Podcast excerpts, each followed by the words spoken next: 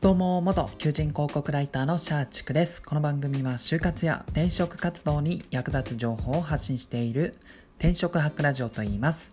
今回の放送テーマは、企業分析のコツ、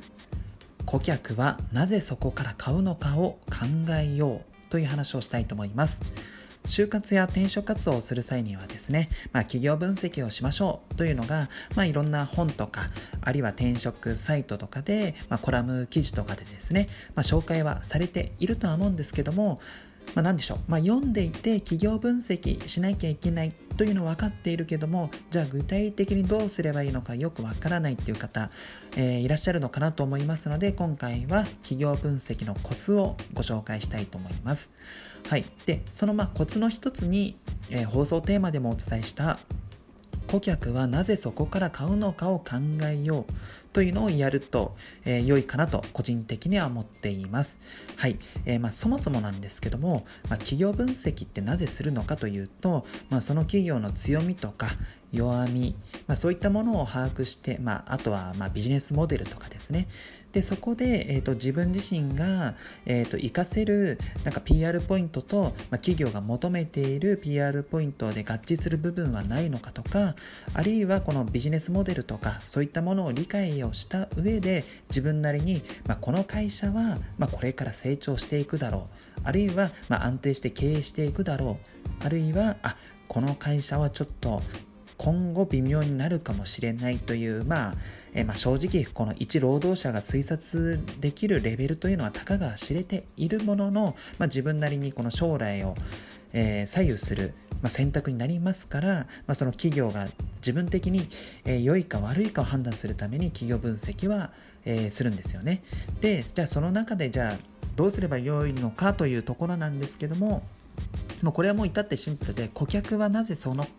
え企業から物を買うのかサービスを買うのかっていうのを、ま、シンプルに、え自分なり分析すると、えある程度ビジネスモデルだったりとか、えその企業の強みや弱みっていうのは、えおのずと分かってくるのかなと思います。はい。えー、例えばなんですけども、そうですね、まあ、顧客はなぜ買うのかっていうところで、えー、考えると、えーとまあ、シンプルに考えると、まあ、価格が競合より安いからとか、えー、サービスがその競合会社よりかす、えーとまあ、優れているとかあるいは対応納期が早いから、まあ、そういった理由で、まあ、顧客がその募集企業から商品やサービスを買うっていうのが、まあ、大枠この3パターンで区分できたりするわけですよ。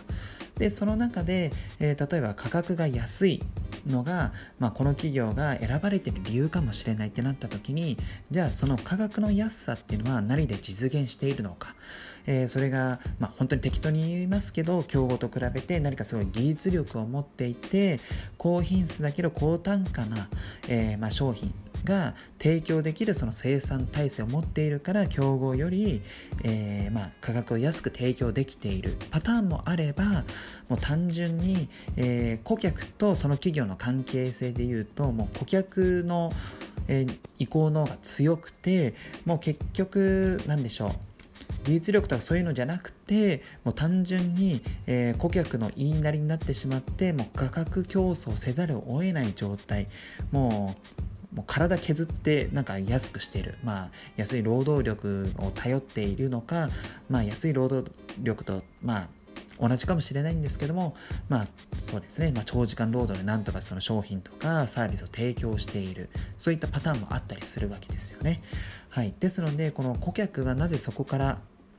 物やサービスを買うのかという視点でえー、まあ言い換えると募集企業は、えー、どういったポイントで顧客から選ばれているのかですね、まあ、こっちの方がシンプルかもしれないですね、まあ、その視点で、えー、まあその競合の優位性を、えちょっと考えてみる。でそこからじゃあなぜ、えそれができているのかっていうところを、まあ、自分なりに考えると,、えーとまあ、企業の、まあ、強みだったり弱みあるいはその業界の傾向というのも、まあ、つかめてくるのかなと思います。はい。で、えっと、先ほどのまあ価格の安さで言えば、えー、例えばその先ほど言ったような技術力があ競合と比べてあって、えー、安価で高品質なサービスを提供していて、まあ、それで結果的に顧客からも、まあ、安いしいいしっていうところで選ばれているんだったらまあなんかその業界で、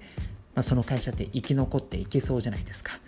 ただ一方で同じ価格の安さで選ばれているけどもうめちゃめちゃヒーヒー言いながらもう競合との価格競争をなんとかもうしのいでししのなんかめちゃめちゃもう踏ん張ってやってるみたいな会社だったらちょっと将来見えなかったりするじゃないですか。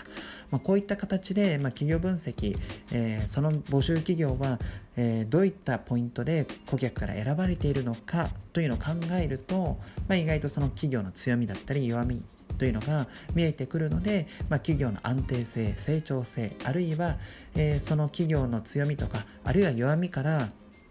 企業の課題というのが見えてくるので、まあ、そこでじゃあ自分はどんな価値を提供できるのかっていう、まあ、逆算の思考で、まあ、自己 PR のエピソードを抽出したりとかもできると思いますので、ぜひですね、企業分析の時には、えー、募集企業はなぜ、えー、どういったポイントで顧客から選ばれているのかというのを考えるようにしてみてはいかがでしょうか。はい、本日の放送は以上となります。最後までご視聴いただきありがとうございます。あなたの就職活動、そして転職活動の成功を祈りつつ、今日はこの辺でまた明日。